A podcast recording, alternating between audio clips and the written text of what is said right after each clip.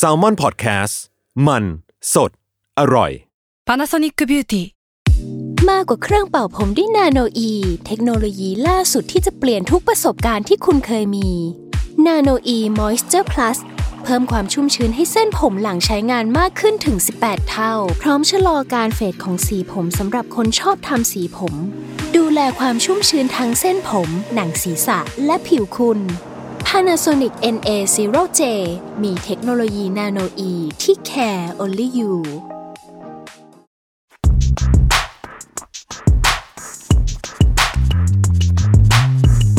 สนิกเกอร์ออนไซต์รองเท้าผ้าใบเลเวอร์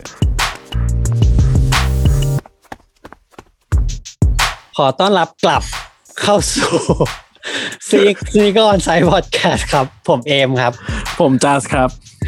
หลายคนที่ฟังตอนนี้เป็นตอนแรกจะงงว่าทำไมพูดไม่ค่อยถูกเพราะว่า มันผลพวงมาจากตอนที่แล้วเนอะที่ว่าเราก็เตรียมเนื้อหามาแหละซึ่งเราก็คือผมก็คิดว่ามันน่าจะยาวแต่ก็ไม่คิดว่ามันจะยาวขนาดนั้น เราเลยต้องหั่นเนื้อหาออกมาเป็น2พาร์ทหลังจากที่ดำเนินมาถึงจุดหนึ่งแล้วอะไรเงี้ยนะครับ อันนี้ก็เลยจะเป็นพาร์ท2ที่จะมาพูดถึงการย้ายค่ายต่อ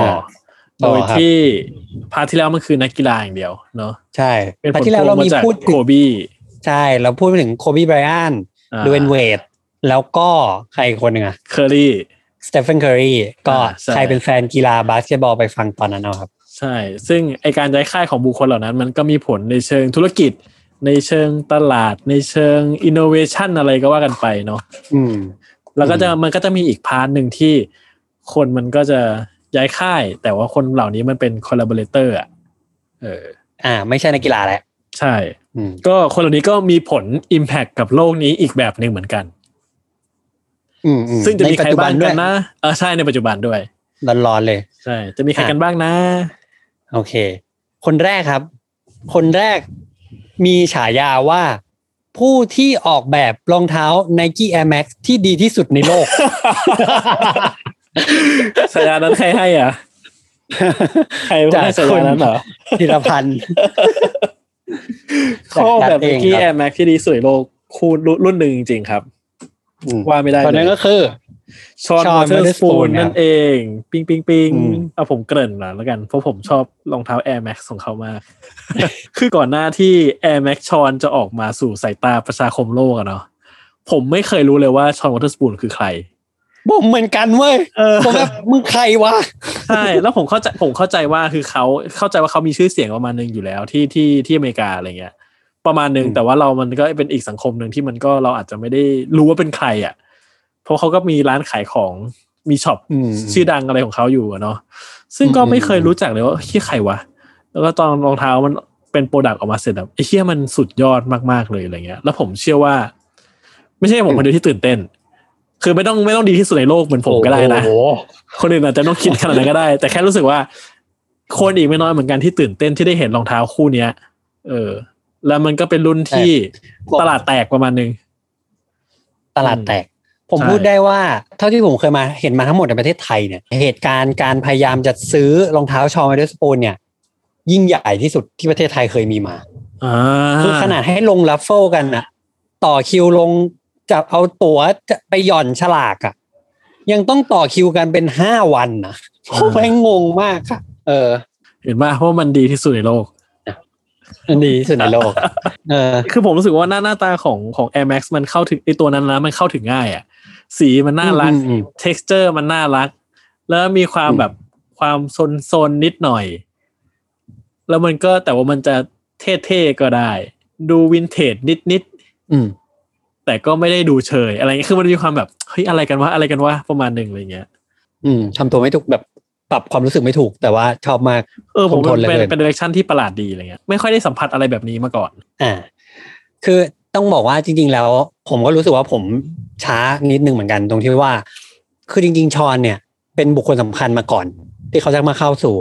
แคมเปญของ Nike ซะอีกเขามีชื่อเสียงของเขาอยู่แล้วคือชอนเนี่ยเปิดร้านขายของมือสองและแบบรีเซลรองเท้าอะไรเงี้ยชื่อว่า Round 2ความแปลกใหม่ของร้านนี้ก็คือจ้างคนมาถ่าย ด็อกิวเมนทารี่ของร้านตัวเองแบบลง YouTube ตลอดเวลาเหมือนแบบมันมีตอนนี้ให้ดูทุกสัปดาห์อะไรอย่างเงี้ยซึ่งถ้ามีใครอยากจ้างเราก็ทำได้สนีกอนไซส์ใช่พวกเราทั้งสองคนเรามีเซอร์วิสนี้บ่อยๆเราก็จะไปทำสิ่งนี้ให้ได้ครับร้านไหนอยากทำก็ได้ทำให้ได้ไม่เชื่อลองเสิร์ชคำว่า evolution ดูทำได้สุดยอดไปเลยอ่ะต่อครับทีนี้การที่เหมือนแบบคือคาแรคเตอร์ของชอนเนี่ยเขาจะเป็นคนแบบสุดๆอ่ะดิบๆด้วยสุดด้วยแบบ very exciting person อ่ะเวลาพูดถึงสิ่งที่ชอบจะแบบตื่นเต้นมากแล้วจะสัมผัสได้ทันทีเลยคือดูเป็นคนแบบแรงเหลือใช่คนแรงเหลือเป็นคนแบบแล้วเป็นคนขี้ปั่นนะสำหรับผมอ่ะขี้ปั่นใช่ขี้ปั่นจริงมึงขี้ปั่นตัวจริงเลยโอ้นี่มันดีมากเลยเนี่ยรู้ไหมเสื้อตัวเนี้ยคือแบบเขาจะชอบหยิบเสื้อเน่าๆมาแล้วก็อยู่ดูเสื้อนี้ดิแม่งมาจากปีไหนวะโหอันเนี้ยมันดีมากซุปเปอร์คูลไม่เคยเห็นมาก่อนเลยแล้วพอหยิบเสื้อมาอีกตัวนึงแม่งก็พูดเหมือนเดิมเลยคือความแรงเหลือยังอยู่อะไรเงี้ยแล้วผมว่าคาแรคเตอร์ของเขาอ่ะทำให้เขาอ่ะเป็นที่คลั่งไคล้ของบรรดาเด็กๆเฮ้ยคนนี้แม่งคูลอ่ะแม่งรู้เรื่องคนซ่าๆนะคนซ่าๆใช่เป็นคนซ่าๆแล้วก็เป็นหนึ่งในสาเหตุหนึ่งที่ทำให้เขาอ่ะชนะในแคมเปญที่ให้ทุกคนมาโหวตเพราะว่าเขามีช่องทางในการโปรโมทตัวเองเฮ้ยแต่ผมว่าเขาก็ของเขาก็ดีจริงเปล่าแต่ของดีจริงใช่ผมรู้สึกว่าผมย้อนกลับไปดูทีไรผมยังรู้สึกว่าไม่มี Air Max รุ่นไหนไม่จะให้ความรู้สึกแบบนี้ได้เลยเห็นไหมคู่ที่แข่งกันคุณพูดออกมาเลยว่ามันเป็นรองเท้าที่ดีแค่ไหนในที่ดีที่สุดในโลกคู่หนึ่งจริงมันประหลาดจริงๆมันดีมากจริงไอตอนอยู่กับ Nike เนี่ยก็เหมือนกับว่ามีรองเท้ามารุ่นหนึ่งใช่ไหมราคาก็ไปตามเรื่องตามราวของมันประมาณนึงอะไรเงี้ยนะครับซึ่งผมก็มีความหลังกับมันประมาณนึงแหละก็ทุกคนก็น่าจะหาฟังได้ไปแล้วที่เคยเล่ามาในตอนเก่าๆเนาะทีนี้มันมีตอนตลาดแตกครั้งนึงก็คือตอนที่เหมือนกับคนเห็นว่าไอ้เหี้ยนี่จะมีชอน2ป่ะวะใช่มั้ยคืออยู่ๆเขาก็ไปโพสต์ลง Instagram อ่ะเป็นรองเท้าที่เป็นรุ่นเดิมอ่ะแต่ว่าเป็นผ้าสีเดียวทั้งคู่อ่ะสีฟ้าใช่คืออันนี้ขอเล่าย้อนนิดนึงคือชอนเนี่ยพอชนะแคมเปญเนี้ยแคมเปญที่เหมือนแบบเอามาประกวดวาดรองเท้ากันแล้วให้คนทั่วโลกมาโหวตว่าอยู่อยากให้อันไหนผลิตจริงก็เป็นชอนชนะไปจาก10กว่าคนแล้วก็ชอนเขาก็ตื่นเต้นมากบางคนพลังเหลือใช่ป่ะกลายว่าช่วงปี2017ถึง2019เนี่ยในช่วงที่ในระหว่างโหวตมีตัวต้นแบบมาแล้วใช้เวลาประมาณพอโหวตเสร็จใช้เวลาประมาณ1ปีในการผลิตเนี่ยไปไล่ดู Instagram ได้เลยครับไม่มีวันไหนที่ชอนใส่รองเท้าคู่อื่นเลยนอกจากไอ้รองเท้าคู่นี้ผมบอกเลยแม่งไม่ใส่รองเท้าคู่อื่นเลยเว้ยทั้งที่แม่งเป็นคนที่แบบเปลี่ยนรองเท้าตลอดเวลาโคตรปั่นจริงแล้วก็เหมือนแบบรักรองเท้าคู่นี้มากขนาดมันเก่าแล้วอะไรเงี้ยเป็นปีแล้วพอมันจะได้วางขายจริงก็ยังตื่นเต้นชิบหายอะไรเงี้ยแล้วพอกระแสมันดีมากทุกคนแบบรักมากเป็นรองเท้าหนึ่งในรองเท้าแห่งยุครองเท้าแห่งปีนะพอปีถัดมาเขาก็เอารองเท้าขึ้นมาให้ดูอยู่2คู่ที่หน้าตาเหมือนรองเท้าที่เขาออกไปแล้วอะแต่สีมันคนละสีอะใช่เหมือนเป็นผ้าสีฟ้าทั้งคู่สีน้ำเงินทั้งคู่อะไรเงี้ยแต่เป็นผ้าลูกฟูกอยู่ใช่แล้วก็ปั่นๆว่าแบบเฮ้ยใครอยากเห็นสีนี้เปล่าวะ เป็นไงแก เห็นไหมเนี่ยโคตรปั่นจริงคนก็แบบว่าอู้หูหาว่าเฮ้ยจะได้เห็นเหรอใช่ชอนตอนนั้นมันก็เป็นแบบเป็นไอคอนไปแล้วอ่ะใช่แบบชอนทำอะไรใส่อะไรปั่นอะไรคนนั้นก็ follow แล้วอ่ะคือเพราะผมรู้สึกว่าไอตัว971ชอนอ่ะมันสร้าง awareness ให้คนรับรู้ถึงคนนี้ไปแล้วอ่ะใช่ๆแล้วคือผมว่าคนมันบายชื่อชอนด้วยผลงานจริงๆอ่ะใช่ว่าไอ้เหี้ยคนนี้แม่งทำรองเท้าที่แม่งสุดเจ๋งออกมาคือมันบายด้วยโปรดักต์จริงๆอะไรเงี้ยแล้วถ้ามึงจะทำอะไรอีกอ่ะกูก็อยากจะเห็นอ่ะอยากรู้ซิว่ามันจะเป็นยังไงอะไรเงี้ยจริงแล้วพอแบบพอเข้ากูขอดูหน้ามึงหน่อยดิรองเท้ามึงสวยดีขอดูเปิดสัมภาษณ์มึงหน่อยเฮ้ยมึงแม่งเป็นคนแบบหนุกดีว่ะอะไรเงี้ยคาแรคเตอร์แม่งก็ดีอะไรเงี้ยเป็นเทพประมาณนึงนะใช่ยุคนั้นใช่อ่ะแล้วนอกเหนือจากคู่นั้นมีอะไรอีกครับคู่ที่ออกมายั่วเราอีกเขาก็ไปสตูดิโอของ Nikeนี่คู่หนึ่งนี่คู่หนึ่งนอกเหนือจากคู่ที่ปล่อยยั่วรอบนั้นละมีอีกใช่คือสตูดิโอของ Nike อันเนี้ยมันเป็นสตูดิโอที่เรียกว่า Nike Bespoke เหมือนสูตรนะครับ คืออยู่ต้องเป็นคนพิเศษต้องเป็นคน VIP ประมาณหนึ่งต้องมีเงินประมาณหนึ่งถึงจะสามารถมาสั่งตัดรองเท้าของตัวเองได้ซึ่งอันนี้จะถูก verify ไปเลยนะว่านี่คือของ Nike จริงๆแต่เขาจะไม่ผลิตให้คนอื่นซื้อนะก็เหมือนสั่งทำเฉพาะให้คนคนนี้สั่งทำใช่อยู่ที่อเมริกาซึ่งชอนก็ได้รับเกียรตินี้ไปแล้วจริงๆหลายคนเราเคยเห็นก่อนหน้านี้ในอดีตเราเคยเห็นแล้วแหละคนที่ทำบีสปอร์ตออกมาอะไรเงี้ยมันก็จะเป็นแบบ Air Force One สีใหม่ๆสีส้มบางทีเราดูแล้วเราก็เข้าไม่ถึงอ่ะเพราะว่ามันเพอร์ซันอลเหลือเกินสำหรับคนคนนั้นอะไรเงี้ยนักกีฬาบ้างนักร้องบ้างอะไรเงี้ยแต่แม่งพอชอนแม่งทำบีสปอร์ตออกมาไอ้เหี้ยแม่งพีกว่าคู่ที่มึงทำไปอีกอ่ะใช่มันคือมันมาด้วยหน้าตาแบบมันคืออันนี้มันคือ Air Max 1 Air Max 1ครับเนาะแล้วมันก็มาด้วยผ้าลูกฟูกสีโทนใกล้ๆกับตัว971ที่เคยออกมานั่นแหละความเหี้ยมโหดของมันคือมันลอกอีชั้นผ้าลูกฟูกออกมาได้อ่ะมันฉีกออกมาแล้วจะเห็นเป็นเลเยอร์เป็นลายผ้าลายๆอยู่ข้างในเป็นลายดอกไม้ซ่อนอยู่ข้างในแบบแน่นๆเลยแล้วมันก็แบบว่าคนก็แบบนี่มันอะไรกันวะใช่ใช่มันเหมือนเป็นแบบเฮ้ยทำไมภาค2แม่งยิ่งกว่าภาค1อีกวะกูว่าภาค1แม่งแบบตำนานแล้วนะแบบเฮ้ยนี่มันอะไรกันวะเราจะมีโอกาสได้ครอบครองสิ่งนี้เปล่าวะทุกคนมันตื่นเต้นมากอะไรเงี้ยใช่ซึ่งแบบพอถึงจุดเนี้ยผมแม่งรู้สึกว่าโหชอนมันแบบมันไม่ได้ฟลุกอ่ะแบบสิ่งที่เป็นตัวมันไอ้นี่จริงๆใช่มันสุดมันจริงๆเนาะซึ่งใดๆก็ตามนะครับเราก็ถึงวันนี้เราก็ได้รู้แล้วแหละว่าเราก็ไม่มีโอกาสได้เห็นอะไรออกมาที่เป็นชอนและไนกี้ร่วมกันอีกนอกจากรองเท้าคู่นั้นใช่อีกต่อไปรองเท้าคู่อีกต่อไปแล้วก็เขาก็แยกทางคือเหมือนว่าก็มีข่าวว่าเขาก็ยุติการทำงานร่วมกันใช่ไหมซึ่งมันก็ไม่ได้มีข่าวบาดหมางอะไรปะไม่รู้เลยไม่มีไม่ขนาดนั้นคือแค่เหมือนแบบชอนก็เหมือนมีคนไปสัมภาษณ์ชอนอะไรอย่างเงี้ยแล้วว่ายังไงต่อหรอไนกี้จะมีต่อไหมอะไรเงี้ยชอนก็บอกว่าพูดเหมือนประมาณว่าแบบเท่าที่ไอรู้อ่ะไอไม่ได้ทำอะไรกับไนกี้แล้วพูดแบบเนี้ยไม่ได้พูดบอกว่าไม่มีแต่พูดว่าไอไม่ได้ทำอะไรกับเขาแล้วนานแล้วโอ้โหวันนั้นอ่ะข่าวแม่งก็เขียนเลย หมดสิ้นหนทางไม่มีอีกแล้วในชาตินี้โอ้โหราคารองเท้าแม่งดีดทันทีใช่แต่สิ่งที่เซอร์ไพรส์ผมมากๆอ่ะคือแบรนด์ถัดจากนั้นที่ชอนไปทำด้วยนั่นก็คือเกส คือผมไม่งงสัสคือผมไม่ได้อะไรนะผมรู้สึกว่าเกสมันก็มีโพสิชันของมันแต่มันก็รองเท้ากับเกสเหรอใช่คืออะไรวะคือผมมองว่าถ้าเกิดว่าชอนไปคอลแลบกับเกสจริงๆแล้วทำเสื้อผ้าเฮ้ยทำเลยเว้ยมันปกติของมันแหละใช่เพราะว่าอันนี้เข้าอายุยูควรทำเสื้อผ้าเว้ยแต่พอเป็นรองเท้าเกสผมแบบอย่างวะใช่มันแบบอะไรวะคือเกสเนี่ยน่าจะทำรองเท้าที่เป็นชอนด้วยอะไรเงี้ยแล้วก็มีแค่รูปหลุดครับแต่รูปจริงอ่ะไม่เห็นออกเลยไม่เคยออกใช่ไหมคือผมก็ไม่เคยรู้ข่าวว่ามันออกไหมไม่เห็นเลยเว้ยคือผมว่ามันเหมือนแบบสุดท้ายดีไซน์นี้แม่งหายไปเลยอ่ะผมว่าต้องรอเดี๋ยวรอคนฟังมาคอมเมนต์ให้เราเดี๋ยวเขาจะให้คำตอบว่าได้ ว่าแบบว่าเคยมีออกไหมคือผมก็ไม่เห็นนะเหมือนกับว่าคือช่วงที่ชอนบอกกำลังทำงานกับเกสอยู่อ่ะก็ยั่วเราทุกวี่ทุกวันใช่ใช่ใช่ใช่ใช่ใช่ใช่แบบโพสต์มาว่าเนี่ยเรากำลังทำงานกับเกสอยู่สุดยอดไปเลยยอดเยี่ยมมากสุดเจ๋งนู่นนี่มีวิดีโอนู่นนี่นู่นนี่อะไรแล้วก็มีภาพแวบๆออกมา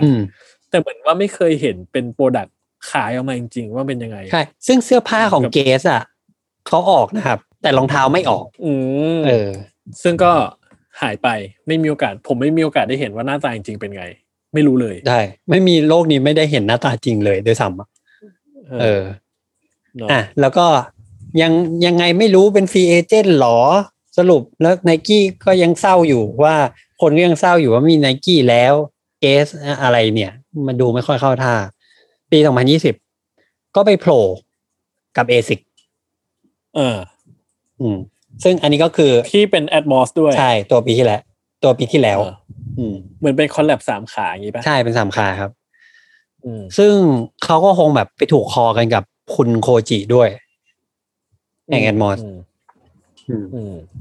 ผมว่านี่ก็ดีนะก็ดีคือผมว่าไอตัวโมเดลพวก ASICS ดีๆอ่ะ มันถูกผูกขาดโดยคุณลอนนี่มานานมากแล้วผมรู้สึกว่าคือผมไม่ได้ว่าคุณลอนนี่ไม่ดีแค่ลอนนี่แฟกโทนสีของเขาอะมันก็จะมีดิเรกชันประมาณมันมีภาพจำแต่ว่าพอมาของชอนเนี่ยมันโอ้ว้าวใช่ใช่อะไรวะใช่สีมันโอ้ว้าวมันก็เหมือนชอนก็ทุ่มตัวเองลงไปในนี้เลยอะมันก็กลายเป็นชอนมากๆแต่เข้าใจว่านี้มันก็เป็นแค่โปรเจกต์เป็นบายโปรเจกต์อะไรเงี้ยก็คือเป็นโปรเจกต์พิเศษพอมันหมดก็หมดกันไปใช่คือในตอนนั้นน่ะทุกคนยังไม่ค่อยแน่ใจว่านี่คือการย้ายค่ายหรือเปล่าอ๋อหรือแค่อ๋อจำได้แล้วจำได้แล้วใช่ใช่เหมือนแบบเฮ้ยมาอยู่บ้านนี้หรอหรือแค่มาเยี่ยมเฉยๆแวะเที่ยวเฉยๆแต่จนกระทั่งรองเท้า ASICS เนี่ยมีรูปออกมาแล้วชอนแม่งปั่นใหญ่เลยปั่นและรองเท้ายังไม่ขายเลยแม่งบอกว่าเซ็นกับ Adidas เรียบร้อย ซึ่งแบบแม่งแบบโอ้โหอย่างวันนี้คือผมว่ามันแอบมันอาจจะตั้งใจก็ได้นะคือผมว่าพอผมมาฟังพอเนี่ยพอมาคุยกันมาแล้วผมรู้สึกว่าคือมันมีความแบบมึงกำลังสร้าง value ตัวเองเพิ่มขึ้นเปล่าวะอันนี้แอบคิดแบบในเชิงการตลาดนะคือหมายว่าคือมึงทำกับ Nike ไปแล้วเสร็จเปี้ยงปังๆเสร็จแล้วมึงยิ่งเป็นคนอย่างเงี้ยคนที่ปั่นสิ่งที่มึงทำอยู่ได้ดีมากๆอ่ะและการที่มึงย้ายคือมันเหมือนกับมันยั่วคนไปเรื่อยแล้วคนก็เหมือนกับกระหายต้องการสิ่งที่มึงทำไปเรื่อยทำให้ value ในการที่มึงจะไป collaborator ให้แบรนด์ต่างๆมันมี value มากขึ้นหรือเปล่าวะอะไรเงี้ยผมว่าในความคิดเขาอ่ะเขาคงคิดแบบนั้นด้วยประมาณนึงเหมือนกันเพราะเขาเป็นคนแบบนั้นนะแล้วก็จริงๆแล้วเนี่ยมันมีกระแสตีกลับตลอดเวลานะสำหรับชอนว่ายังไงเขาว่ากันว่าแบรนด์ที่รับชอนไปอ่ะคือการแบบทำชื่อเสียงตัวเองเสียชัดๆเพราะว่าคนเนี้ยคือต้องอย่าลืมว่าร้านธุรกิจของเขาเนี่ยเป็นธุรกิจรีเซลใช่ป่ะอ๋อมันจะมีคนที่เหมือนแบบจับจ้องความย้อนแยงอยู่ตลอดเวลาเช่นรองเท้า Nike X ชอนไวเดอร์สปูนเนี่ยครับพอมันขายจริงปุ๊บสุดท้ายอ่ะมันก็ไปเข้าตลาดรีเซลใช่ป่ะแล้วมันไปโผล่เป็นราคารีเซลที่ร้านชอนอีกเหมือนกัน ถูกป่ะซึ่งมันแบบเฮ้ยเหี้ยมึงแบ็คดอร์ป่ะเนี่ยกูถามจริง มึงเอารองเท้ามึงมาขายในร้านมึงแบบโกงราคาอะไรอย่างเงี้ยมันจะมีกระแสตีกลับอย่างนี้ซึ่งอย่างตอนที่พอเขาประกาศ partnership กับ Adidas แล้วเนี่ยโลกก็สั่นไหวประมาณนึงว่าแบบเฮ้ยทุกคนแม่งก็มองว่า Adidas แม่งมี power แม่งไม่สูสีกับ Nike แหละต้องมีอะไรยิ่งใหญ่ใหญ่โตแน่นอนผมว่า direction ที่มาอยู่กับ Adidas อ่ะแม่งเป็นแบบที่ไม่เคยเห็นเลยอ่ะใช่ๆๆแต่ว่าคืออย่างเราเห็นครั้งแรกของ Nike ใช่มั้ยอ๋อมันมีความแบบกลิ่นแบบนี้สีแบบนี้อะไรแบบนี้อะไรเงี้ยพอทำกับ ASICS ก็ยังรู้สึกว่าอ๋อยังโทนประมาณเดิมอะไรเงี้ยแต่พอมากับ Adidas อ่ะผมว่าคนละแบบไปเลยอะไรเงี้ยคือกลายเป็นแบบทำซัสเทนไปเลยอ่ะใช่คือผมว่าดีนะเพราะผมอ่ะอย่างผมชอบผมรู้สึกว่าตอนเห็นเขาทำ ASICS อ่ะผมรู้สึกว่าทางเขาอ่ะมันเริ่มชัดจนมันรู้สึกมันไม่ได้มีอะไรใหม่มันน่าเบื่อแล้วว่ะเริ่มแอบน่าเบื่อแหละซึ่งตอนทำ ASICS จริงเนี่ยมันก็จะเหมือนแบบชอนภาค ASICS ครับเหมือนกันแหละแต่แค่เปลี่ยนแบรนด์และธีมอะไรเงี้ยเหมือนกันความจืดของ ASICS ก็คือตอนที่รองเท้าเนี้ยในที่สุดก็ถึงเวลาขายอ่ะชอนแม่งเซ็นกับ Adidas ไปแล้วอ่ะแม่งก็พูดถึงแต่ Adidas ไปร่วมงานเปิดไม่ได้ไม่โพสด้วยนะคือปกติชอนเป็นคนปั่นมากโพสอะไรตลอดเวลาใช่ป่ะแล้วเวลาตอนนี้เหลือแต่พูดแต่ Adidas อย่างเดียวแล้วตอนนั้นแล้วในวันที่ ASICS วางขายรุ่นเนี้ยชอนแม่งไม่โพสอะไรเลยคือมีคนแท็กไปนะมีคนแท็กในสตอรี่คือชอนเป็นคนติดโซเชียลมากนะครับผมบอกเลยลองแท็กเขาไปดีแล้วถ่ายรูปสวยๆเขากดไลค์เขาคอมเมนต์นะไม่ว่าคุณจะเป็นใครอ่ะ ซึ่งแม่งแบบสรุปชอนแม่งโพสไม่ได้เว้ยซึ่งผมว่าโอ้โหแม่งเศร้าว่ะ แบบ Adidas มึงแบบปล่อยขอสักงานได้ไหมอะไรอย่างเงี้ยซึ่งสิ่งไอ้โมเดลที่ชอนทำกับ Adidas เนี่ยคือชื่อว่า Super Earth ใช่ไหม Super Earth มันคือ Super Star ที่วัสดุแมททีเรียลอะไรเงี้ยก็คือเป็นลายซัสเทนของ Adidas นั่นแหละแต่นี้มันมีความซุกซนตรงที่ว่า ตรงรองตัวรองเท้าอ่ะมันจะมีปักปักแบบปักเป็นดอกไม้อ่ะสองข้างของรองเท้าเลยอะไรเงี้ยก็จะมีได้ลุยยาวออกมาซึ่งปล่อยให้มันแบบลกๆออกมาลากพื้นอะไรเงี้ยซึ่งผมว่า OCD เวลาตอนใส่ก็จะรู้สึกแบบหงุดหงิดประมาณนึงอะไรเงี้ยแต่ไม่ใช่ว่ามันไม่ดีนะแล้วคนจะชอบถามว่าอันนี้ทำเองหรือเปล่าอะไรเงี้ยแบบรองเท้าเป็นไรอ่ะรองเท้าเป็นไรทำเองหรือเปล่าอะไรเงี้ยซึ่งผมชอบนะผมก็ชอบแต่อาจจะยังไม่ได้ถึงขั้นชอบที่สุดเพราะผมอย่างที่บอกมันเป็น OCD มันก็จะมีความแบบเชี่ยมันเลอะปะวะมันอะไรปะวะอะไรเงี้ยแต่รู้สึกว่าแม่งมันดีว่ะใช่ในตอนที่เขาออกหน้าตาของซุปเปอร์เอิร์ธอันนี้มาผมรู้สึกว่าเฮ้ยคือความสวยนี่อีกเรื่องนึงนะแต่ผมกลับรู้สึกว่าอันนี้เป็น development ที่ดีใช่ๆแบบเราได้เห็นสิ่งที่ชอนไม่ได้ทำมันไม่ใช่ Nike มันไม่ใช่ ASICS ไม่ใช่แบบนั้นนะเป็นแบบเทคทริคใหม่อ่ะแต่ว่ามันมีความเป็นชอนว่ะแล้วมันก็เข้าท่าอยู่ประมาณนึงใช่โคตรมันเลยมันเป็นคือผมรู้สึกว่าซุปเปอร์สตาร์เนี่ยแม่งหน้าตามันโคตรเฉยๆเลยอ่ะจะทำให้มันแบบทำให้แบบมันแล้วมันซนมากๆอย่างเงี้ยได้ผมแบบโคตรสนุกเลยใช่ใช่แล้วก็ทั้งหมดทั้งมวลนะของชอนโซเท่าที่ทำมากับ Adidas ทั้งหมด2รุ่นอีกรุ่นหนึ่งคือ ZX ถูกป่ะ ZX 8000 ที่เพิ่งออกใช่รุ่นนี้ผมไม่ชอบรุ่นนี้ผมเห็นตัวจริงแล้วผมรู้สึกดีกว่าเข้าใจได้ยังชอบซุปเปอร์เอิร์ธมากกว่าเข้าใจได้อย่างเงี้ยผมกับชอบทั้งหมดทั้งมวลตรงที่ว่าAdidas อย่าง Nike นะครับ Nike เขาเอาอะไรอ่ะถ้าเรื่อง sustain อ่ะเขาเอา Space Hippie เป็นตัวเป็นพระเอกใช่ป่ะเขาเอา Vapor Max มาเป็นพระเอกในบางวันเขาเอา Move to Zero เอาเรื่องพวกนี้มามันเป็นเรื่องเทคโนโลยีหมดเลยอ่ะแล้วแบรนด์อื่นก็ทำอย่างนั้นเหมือนกัน Adidas ก็ทำ Parley เหมือนกันหรือแบรนด์อื่นๆก็ทำเป็นเรื่องเทคโนโลยีการแบบใช้วัสดุนั่นนู่นนี่เหมือนกันแต่ผมชอบที่ Adidas ให้ชอนมันนั่งเก้าอี้นี้มันจะไม่ใช่แบบนักพัฒนาวัสดุนักวิทยาศาสตร์อะไรอีกแล้วอ่ะไม่เป็นคนบ้าๆคนหนึ่งอ่ะแล้วบอกว่าอยู่ทำหน้าที่นี้ดิทำให้โลกแม่งสวยงามขึ้นอ่ะก็กูทำในแบบของกูแล้วกันอันนี้ผมมาชอบผมรู้สึกว่าน่าสนใจมากก็ค่อนข้างเห็นด้วยประมาณนึงแต่ก็เข้าใจว่าเซ็นกับ Adidas น่าจะยาวก็ต้องรอดูว่าเขาจะทำอะไรต่อใช่มันมีสัมภาษณ์นึงที่เขาแบบหลุดพูดในตอนสัมภาษณ์ว่าแบบ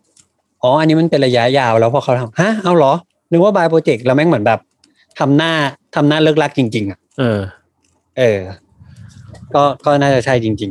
ๆซึ่งผมว่าก็แต่สำหรับผมนะก็ยังต้องดูกับเขาอีกยาวๆอ่ะเพราะผมรู้สึกว่าสิ่งที่เขาทำกับ Air Max ที่ผมรักมากๆนะมันก็คือมันก็อาจจะไม่ใช่มันอาจจะไม่ได้แบบอยู่ในทุกชิ้นงานที่เขาทำออกมาเหมือนอย่างไอตัว ZX ผมก็ไม่ชอบเลยอะไรเงี้ยผมรู้สึกว่ามันก็เริ่มต้องดูผลงานประกอบไปแล้วว่าหลังจากเนี้ยพองานมันเริ่มมากขึ้น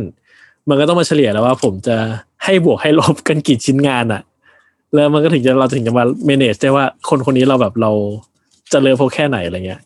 แต่ว่าโซฟาก็ยังรู้สึกว่าก็ยังสนใจอยู่อยากเห็นอะไรจากเขาอยู่อะไรเงี้ยแล้วก็รู้สึกว่าเขาก็น่าจะเป็นคอลลาบอเรเตอร์ชื่อดังมากๆคนหนึ่งของยุคนี้ที่ถ้าเกิดจะเรียกไม่น่าจะผิดก็คือไม่ได้เป็นแบบมีแบรนด์ของตัวเองแบบเป็นเรื่องเป็นราวอ่ะคืออย่าง Virgil ยังมี Off-White อะไรเงี้ยอย่างคนนี้ก็จะมีแบรนด์ของตัวเองเนี้ยแต่นี่คือแบบว่าก็ไม่ได้มีเป็นเจ้าของแบรนด์อะไรที่แบบว่าไม่ใช่เจ้าของห้องเสื้ออะไรอะไรเงี้ยถูกก็ผมก็ยังรู้สึกว่าสิ่งที่เขาทำกับ Adidas ทั้งหมดอ่ะมันยังไม่ถึงเลเวลที่เขาเคยไปถึงแล้วก็รอดูใช่แล้วรอดูกันต่อไปอะไรเงี้ยแต่ซึ่งไอการไปถึงเลเวลนั้นอ่ะไม่ได้จำเป็นว่าต้องทำแบบเดิมด้วยนะแต่สร้างคือทำให้เรารู้สึกแบบรู้สึกว่าตื่นเต้นแบบที่เราเคยเจอผมว่ามันยังไม่มันไม่ถึงจุดนั้นอะไรเงี้ยดูกันต่อไปใช่แต่ผมว่าโดยรวมชอนน่าจะแฮปปี้กับการอยู่กับ Adidas มากประมาณหนึ่งเพราะว่าอย่างถ้าเราย้อนนึกภาพไปตอน Nike เหมือนเขาเป็นแบบพลังเหลือใส่ฐานมาแล้วเขาอยากทำนู่นอยากทำนี่ตลอดเวลาสปอยแบบบอกคนว่าดูแซมเปิลนี้สิทำไหมในขณะเดียวกันก็เหมือนเป็นการแบบ ทำให้ Nike เห็นเหมือนกันว่าเฮ้ยคนมันอยากได้นะเว้ยมึงทำให้กูดิมึงยอมให้กูทำดิทำบีสโป๊กมาคนมันก็ตื่นเต้นอะไรอย่างเงี้ยเฮ้ยมัน Nike มึงทำดิแต่ Nike ไม่ให้ทำเลยพอมาอยู่ Adidas คงแบบมีอิสระเยอะขึ้นจริงๆโอเคอ่ะคนนี้เท่านี้ก่อนแล้วกันเนอะใช่คนถัดไปผมมองว่าการย้ายมาของเขาเนี่ยจะเป็นหนึ่งในสิ่งที่ดีที่สุดในรอบ10 ปีของ Adidas เลยโอ้โหไงล่ะ คือผมมาตอบยากเพราะผมไม่ใช่แฟนคลับคือผมคุยกับคุณเรื่องนี้บ่อยๆว่าผมมาไม่ค่อยอินกับบางสิ่งของเขาที่เขาทำอ่ะพูดเลยก็ได้คนนั้นก็คือเจอร์รี่ลอเรนโซจาก Fear of God ใช่ไหมซึ่งที่ผมเคยบอกว่าเอ้ยผมแม่งไม่เก็ตกับอย่างตอนทำกับแวนอะไรเงี้ยก็แบบว่าคือมันก็เป็นสีพื้นๆแล้วก็เป็นแบบ Fear of God Fear of God Fear of God อะไรเงี้ยผมไม่เก็ตแล้วก็คุณจะบอกว่าแต่จริงๆแล้วคือสิ่งที่มันแข็งแรงของเขาก็คือสไตล์ของตัวเขาเองนั่นแหละใช่ไหมคือผมว่าเจอร์รี่โรเอนโซเนี่ยเป็นคนที่สร้างเขาของตัวเองได้คนหนึ่งแบบพอๆกับชอนพอๆกับคานเย่อย่างเงี้ยไม่ใช่ทุกคนที่เป็นคอลลาบอเรเตอร์จะทำได้นะครับอย่างแบบแอมบูชเนี้ยมันไม่มีมันมีเขาของแอมบูชแต่ไม่ global ขนาด Fear of God หรือ Aquawar อย่างเงี้ยมันจะกลุ่มมันจะ niche อ่ะแต่อันเนี้ยเจอรี่มีความเป็นเทพประมาณนึงซึ่งพอฟัง angle เนี้ยผมมาเก็ตนะแต่ว่าคือผมไม่ได้อินกับสไตล์ของเขาอะผมก็จะแบบมีมาตรวัดแม่งก็พังเลยอะเข้าใจผมรู้สึกเหมือนคุณแต่ว่าอันนี้ผมอธิบายได้ว่าทำไมผมถึงพาดหัวไปแบบนั้นเดี๋ยวค่อยลงไปถึงข้างล่างคือเจอรี่ลอเรนโซเนี่ยก็เขาเริ่มจริงๆแล้วอ่ะการจุดประกายของอาชีพเขาอ่ะคือการที่เขาเหมือนแบบได้ทำงานร่วมกับคานเย่แบบแล้วคานเย่เป็นคนแบบ endorse แบรนด์ Fear of God นี้ด้วยตัวเองแบบเพราะเขาก็รู้สึกว่าเขาชอบในสไตล์เขาชอบในอะไรต่างๆอะไรเงี้ยแล้วตอนนั้นมันก็เป็นยุคที่แบบคานเย่ใส่อะไรคนมันก็ใส่ Hood by Air Pyrex อะไรเงี้ย Off-White ก็มันก็มาจากแบบอิทธิพลของการ endorse ของคานเย่ด้วย Fear of God ก็เป็นหนึ่งในนั้นทีนี้ Fear of God เนี่ยมันจะเป็นสไตล์แบบปล่อยดิบประมาณนึงแต่ว่าดูมีความหรูหราในความดิบนั้นอยู่ อะไรอย่างเงี้ยนึกออกมีความเป็นฟักบอยหน่อยๆแต่ว่ามีความเป็นแบบพรีเมียมเอ็กซ์เพนซีฟไอเทมอะไรบางอย่างก็คอลลาบอเรชั่นแรกที่เขาออกมาเป็นรองเท้าเนี่ยกลายเป็นแวนซึ่งมันอาจจะแบบดูไม่ได้พรีเมียมสักอะไรเท่าไหร่แต่มันเข้ากับความเป็นเจอรี่มากในตอนนั้นคือในตอนที่แบบเด็กเริ่มมองแล้วว่าเจอรี่โรเวนโซแห่ง Fear of God เนี่ยคือสไตล์ไอคอนน่ะเขาก็เหมือนแบบแต่งตัวมาเนี้ยแล้วก็พอมันเป็นแวนแล้วเนี่ยมันก็ดูเข้ากับเจอรี่มากด้วย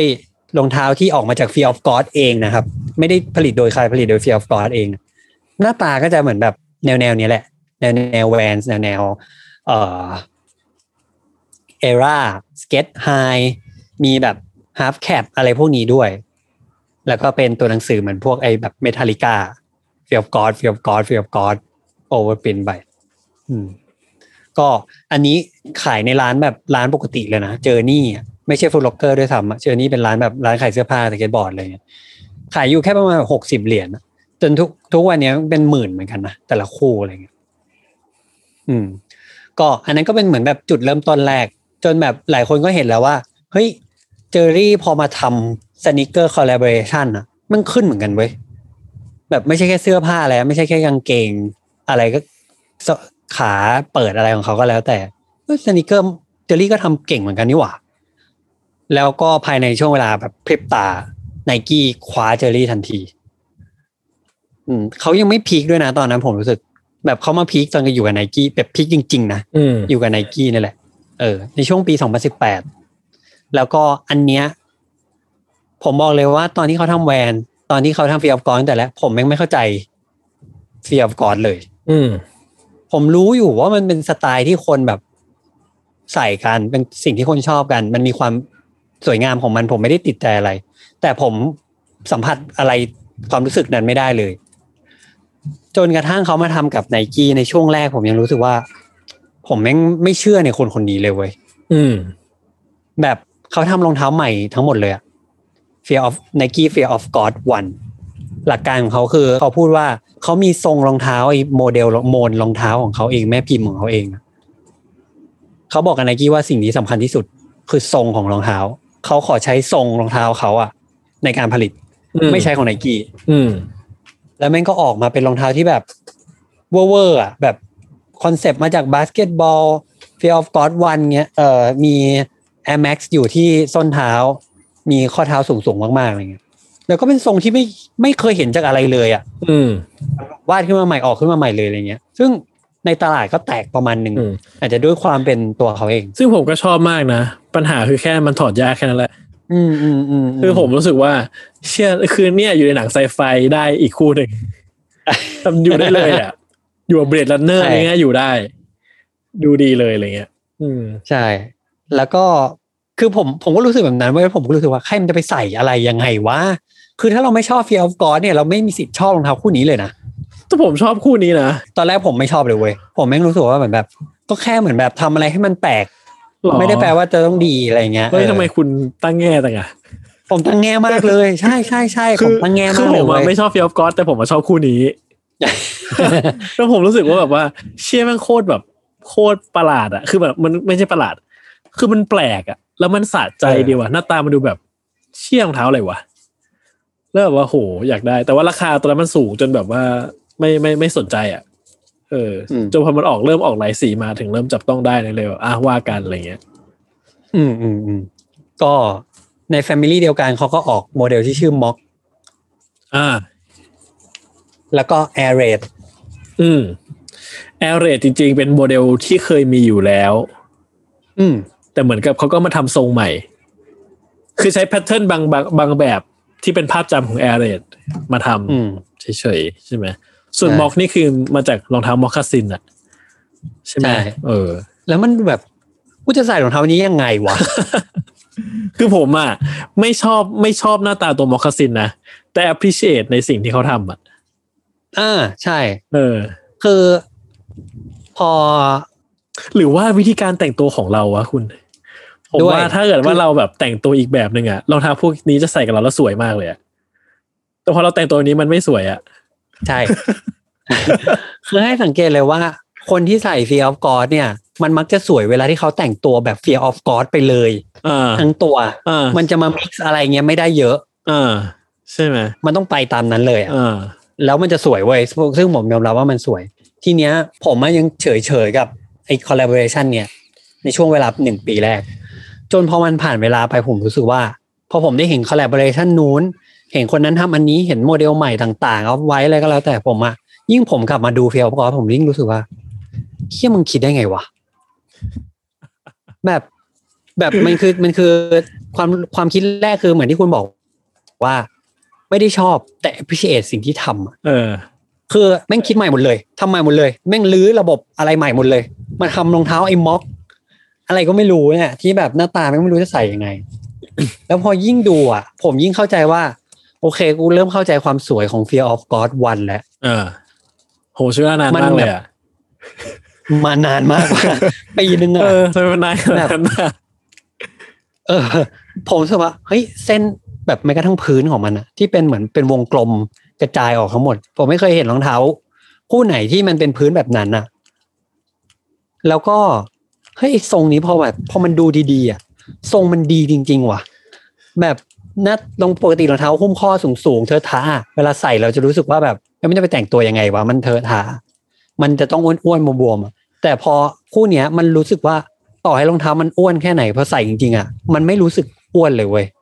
มันรู้สึกว่าทรงมันเพรียวสวยดีมากเลยซึ่งทำให้ผมร้อนรนมากต้องไปหาซื้อมาจนได้คู่หนึ่ง แล้วใส่กี่ครั้งแล้วครับยังไม่ได้ใส่ บ้าเปล่าตั้งแต่งานแพลตฟอร์ม66บ้าเปล่าอ่ะผมไม่เข้าใจเลยอะไรวะเปิดมาทีปวกกินหมดแล้วมั้งใช่แต่ว่าโอ้โหแบบกล่องมันแบบกล่องสีที่เหมือน Air Max อ่ะเปิดมามีของแถมมีฟอยล์ห่อมีแบบ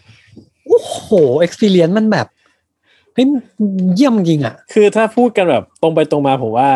ไอ้ Air Fear of God 1เนี่ยอาจจะเป็นสิ่งเดียวจาก Fear of God ที่ผมรู้สึกอินที่สุดอ่ะเหมือนกันที่เหลือคืออ๋อโอเคนะแต่ว่าคือมันไม่อินไงมันก็ประเมินไม่ได้อ่ะตอนนี้แบบว่าเชี่ยแบบผมรู้สึกผม appreciate ทุกอย่างในและชอบมันมากๆด้วยอะไรเงี้ยคือถ้ามันถอดง่ายกว่านี้ผมคงใส่มันบ่อยกว่านี้มากๆอะไรเงี้ยใช่ๆคือมันถอดยากคือไม่รู้อ่ะคนฟังถ้าใครมีนะครับมีวิธีถอดง่ายๆมั้ยอ่ะคอมเมนต์ให้เราคือถอดทีแม่งแบบทรมานเหลือเกินอ่ะจะออกมาได้อะไรเงี้ยพอมันสูงมาก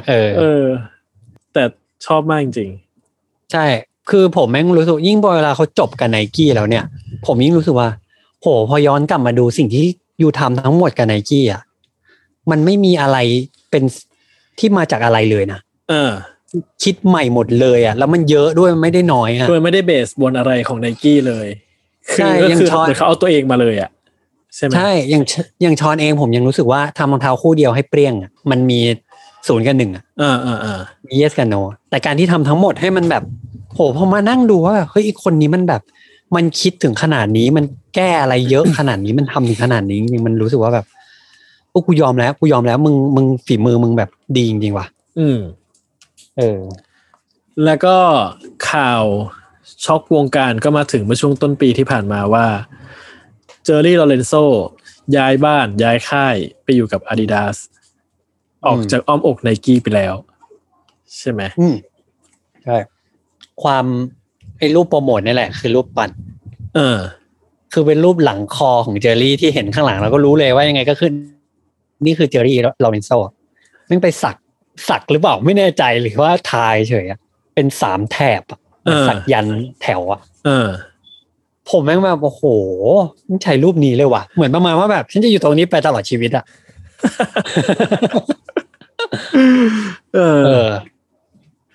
ซึ่งเรายังไม่เห็นผลงานของเขานะครับจนป่านนี้ใช่แต่เหมือนเขากำลังจะออกรองเท้าของเขาเองนี่ Fear of God ใหม่เห็นใน Instagram อยู่ใช่ไหมแต่ที่ตัวที่จะออกกับ Adidas ยังไม่เห็นใช่ๆๆคือต้องบอกว่าเจอรี่เนี่ยมีแบรนด์ของตัวเองก็คือ Fear of God ใช่ไหม Fear of God ทำทุกอย่างเลยทำรองเท้าและเสื้อผ้าแล้วลายหลักคอลเลกชันหลักของ Fear of God เขาเรียกว่า Essential คือสิ่งที่เหมือนแบบเราชอบเด็กๆชอบซื้อใส่กันนะเสื้อผ้าเพลนๆแต่ทรงดีๆอะไรเงี้ยแล้วเขียนว่า essential อะไรเงี้ยเสื้อกางเกงถ้าเป็นกางเกงขาสั้นก็จะแบบเชือกยาวมากๆยาวจนถึงหัวเข่าอะไรเงี้ยเชือกผูกเอวอะมันก็จะดูแบบห้อยๆแต่งเป็นสไตล์เขาไปอะไรเงี้ยซึ่งอย่างของทุกวันเนี้ยเวลาเห็นเจอรี่ใส่รองเท้าใหม่อะเรายังไม่รู้ว่านี่คือ Adidas หรือเปล่ามันจะมีความเหมือนกับเฮ้ยเอายังวะเฮ้ยเอาวะไอ้อันนี้เฮ้ยมาแล้วเฮ้ยเอาหรือไม่ใช่รอตั้งท่ารอใช่ๆแบบว่าหรือเสี่ยงก่อนวะอะไรอย่างเงี้ยซึ่งในช่วงที่เขาทำงานกับ Nike เองเขาก็ออกเสื้อผ้าที่เอาความเป็น Fear of God และความเป็น Essential เนี่ยใส่เข้าไปซึ่งดีด้วยนะโหดีหมดเลยอ่ะคือเนาะใช่ป่ะคือผมว่าสิ่งนึงที่ผมรีเลทกับ Fear of God Nike ได้อ่ะเพราะว่าเขาเบสส่วนบาสเกตบอลเยอะมากได้จริงมันให้ผมมีจุดเชื่อมกับเสื้อผ้าเขาง่ายขึ้นเพราะมันรีเลทไม่ยากอ่ะแบบเชี่ยเสื้อทรงอย่างนี้ว่ะอะไรแบบนี้ว่ะดีเทลแบบนี้ว่ะเขาแบบเฮ้ยมันเหมือนเสื้อบาสว่ะอะไรเงี้ยที่ทรงมันดีขึ้นที่อะไรมันดูปราณีตขึ้นอะไรเงี้ยก็แบบว่าสวยอยากมีบ้างนะเสื้อช่วงนั้นอ่ะเสื้อ Nike อ่ะ Fear of God อะไรเงี้ยใช่ซึ่งมันแบบมันดีอ่ะแล้วมันจะมีความบาสแบบไปเลยอ่ะมันไม่มีความวิ่งไม่มีความอย่างอื่นเลยมันคือบาสจะเป็นความบาสแบบคนสุดเท่อ่ะคือไม่ใช่บาสแบบเหงื่อซกๆมาอะไรเงี้ยไม่ใช่แน่นอนแล้วที่คุณบอกว่าจะเป็นสิ่งที่ดีสุดของในรอบ10ปีของ Adidas คือไงครับเพราะว่าเขาไม่ได้เอาเจอรี่อ่ะมาเป็นคอลลาบอเรเตอร์เฉยๆเหมือนVirgil อะไรเงี้ย Virgil มาทำ Off-White Nike Off-Whiteแค่นั้นจบอย่างอื่น Virgil ไม่ทำหรือชอนกับ ASICS อ่ะมาทำรองเท้าคู่เดียวหรือว่า Ambush อะไรเงี้ยก็โควอเขาก็ทำเป็นคอลเลกชันไปเดี๋ยวมาเดี๋ยวไม่มาลุ้นเอาเจอรี่มานั่งเก้าอี้ Adidas Basketball Global Creative and Business Direction อ้าวเหรออันนี้ไม่รู้เนี่ยผมไม่รู้ใช่อันนี้ผมถึงได้รู้สึกว่านี่คือเรื่องใหญ่อ่ะถ้าเกิดว่าได้ยินอย่างเงี้ยรู้สึกว่าเป็นเรื่องใหญ่เหมือนกันเพราะให้รู้คือเจอรี่เป็นคนชอบบาสมากใช่แล้วผลงานดีไงใช่แล้วถ้าเกิดว่าได้คุมบาสอ่ะเดเรชั่นบาสของคือแม่งอย่าว่าดูแคลนเลยผมรู้สึกว่าบาสของ Adidas อ่ะลายบาสเกตบอลอ่ะสำหรับผมมันแบบค่อนข้างแบบผมถ้าพูดผมรู้สึกผมผิดหวังกับลายบาสของ Adidas ประมาณหนึ่งมาตลอดผมรู้สึกว่ามันดีกว่านี้ได้เสมอเลยผมว่ามันไม่ค่อยมีเขาเรียกว่าอะไรอ่ะมันไม่ค่อยเป็นกลุ่มเป็นก้อนให้เราเห็นภาพใหญ่สักเท่าไหร่อย่างแบบพอเรานึกถึงรองเท้าบาส Nike เรามีความคาดหวังประมาณนึงขึ้นมาได้แต่พอรองเท้าบาสอย่างแบบเดมใช่ป่ะเดมดีโรสมันดูแบบกระจัดกระจายอะไรเงี้ยและผมว่าโมเดลแบบโมเดลมูหมากะไก่อ่ะก็ไม่ค่อยมีให้เห็นแล้วก็ไม่ได้แบบเป็นโมเดลที่พึ่งพาได้อ่ะใช่ๆๆๆแบบไม่ได้จะต้องตรงไปซื้อไอ้ขนาดนั้นคืออย่างอย่างน้อยอย่าง Nike ยังเคยมีไฮเปอร์ดังที่ถือว่าเป็นตำนานของยุคของมันอะไรเงี้ยคือผมรู้สึกว่าใช่พวกตัวลองๆเงี้ยโมเดลทั่วๆไปเงี้ยผมว่า Adidas ไม่ค่อยใส่ใจเท่าไหร่ใช่ๆแล้วก็อย่างตัวลองๆของ Nike ที่คุณบอกไฮเปอร์ดังมันขายด้วยตัวมันเองได้โดยที่ไม่ต้องมีนักกีฬามา endorse ด้วยซ้ำใช่ๆใช่ผมรู้สึกว่ามันก็คือบอกว่าการผมว่ามันเป็นเรื่องความทุ่มเทว่ะคือ Nike มันก็นะบริษัทอเมริกันน่ะ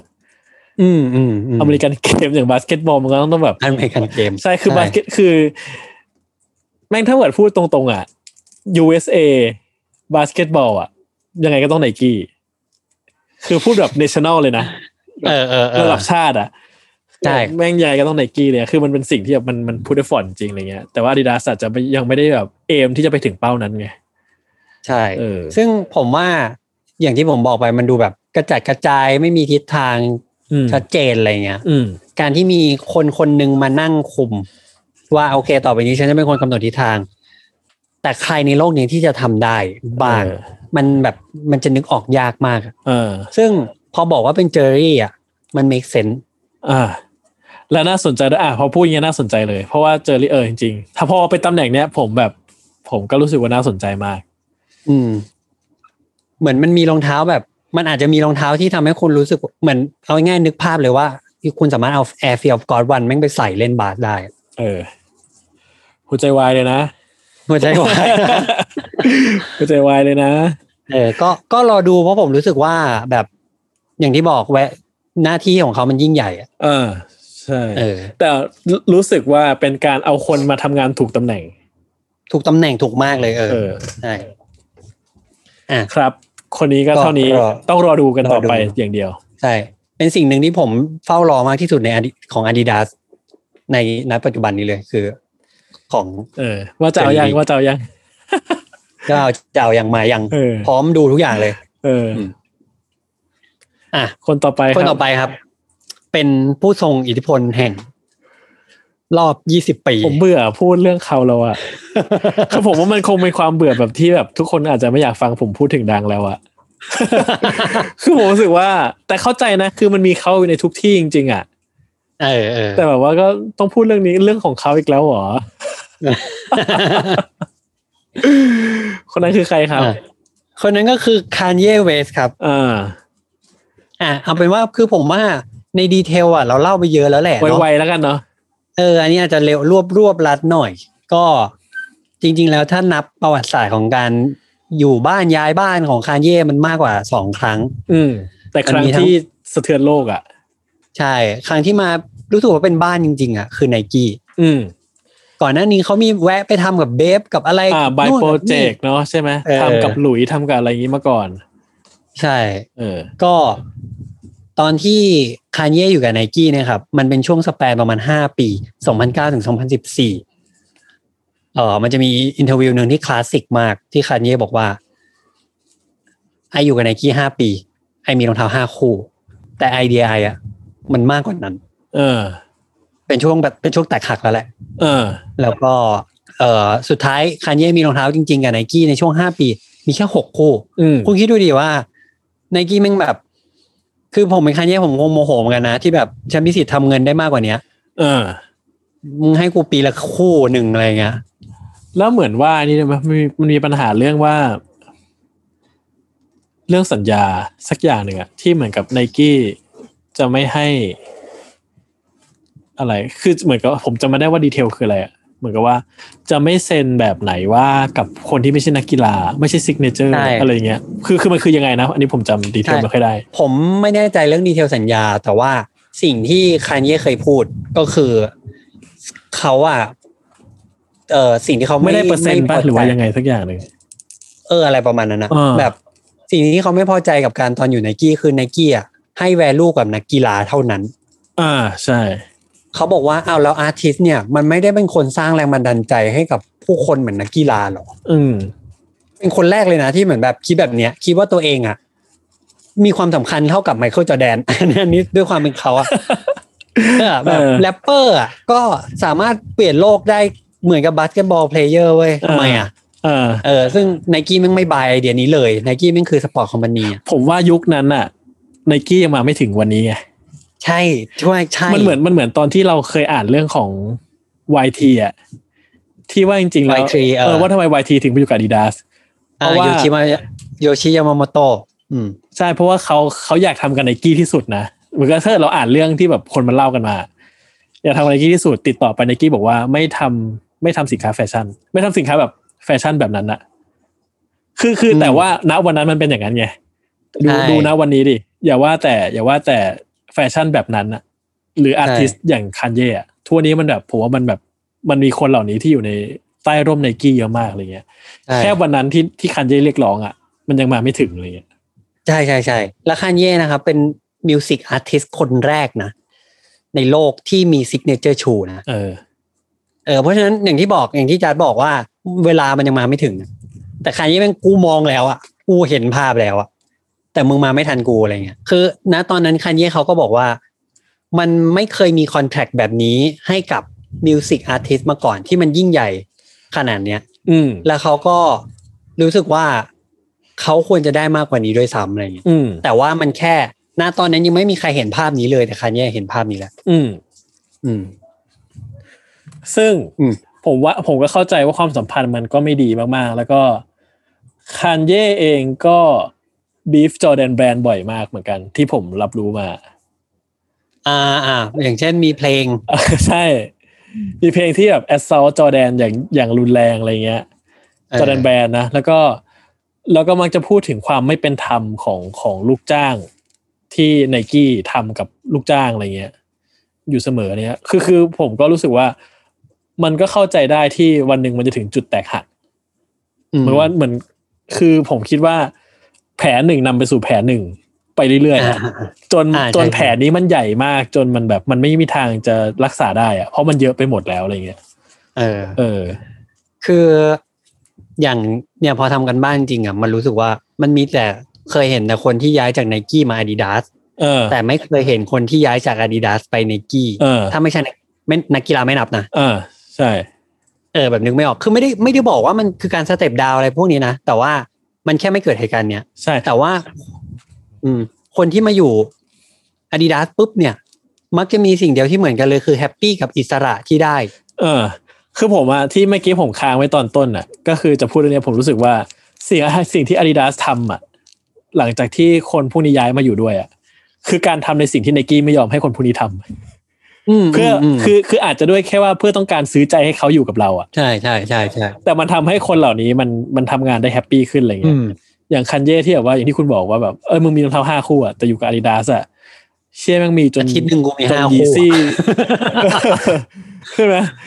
คือแบบว่าคือเขาก็ให้ทำอ่ะอยากทำอะไรมึงก็ทำไปดิอะไรเงี้ยซึ่งผมรู้สึกว่าไอ้ความแบบคือ Nike มันอาจจะมีโปรโตคอลที่เชื่องช้ากว่าอุ้ยอ้ายกว่าหรือมีข้อบังคับที่มันเยอะแยะกว่าทำให้คนเหล่านี้เที่ยงกับรู้สึกว่าออปชันเหล่านี้มันบล็อกครีเอทีฟเขาเหลือเกินใช่ๆมันก็อาจจะเกิดขึ้นได้อะไรเงี้ยแต่ผมก็เชื่อว่ามันก็มีหลายคนที่มันก็แฮปปี้กับในคือมันก็มีหลายคนที่แฮปปี้แล้วไม่ไปไหนใช่ๆๆคือผมว่ามันอยู่ที่ความต้องการนี้มันตรงกันหรือเปล่าผมมองว่าใช่ของตัวอาร์ติสต์เองด้วยใช่ผมมองว่า Nike เนี่ยไม่ค่อยอยากให้คืออันนี้ไม่ใช่เนกาทีฟนะครับแต่ว่า Nike เหมือนแบบมักจะไม่มีใครที่อยู่ใต้บ้านเขาอะที่ยิ่งใหญ่กว่าเขาตัวแบรนด์ผมค่อนข้างเห็นด้วยผมค่อนข้างเห็นด้วยอ่ะณปัจจุบันจะมีไมเคิลจอร์แดนซึ่งนั่นคืออีกเคสนึงเขาก็เป็นจอร์แดนแบรนด์ไปนั่นมันคือของจริงเลบรอนเจมส์อาจจะไม่ด้วยซ้ำอ่ะผมว่าเลบรอนเจมส์ใช่ไหม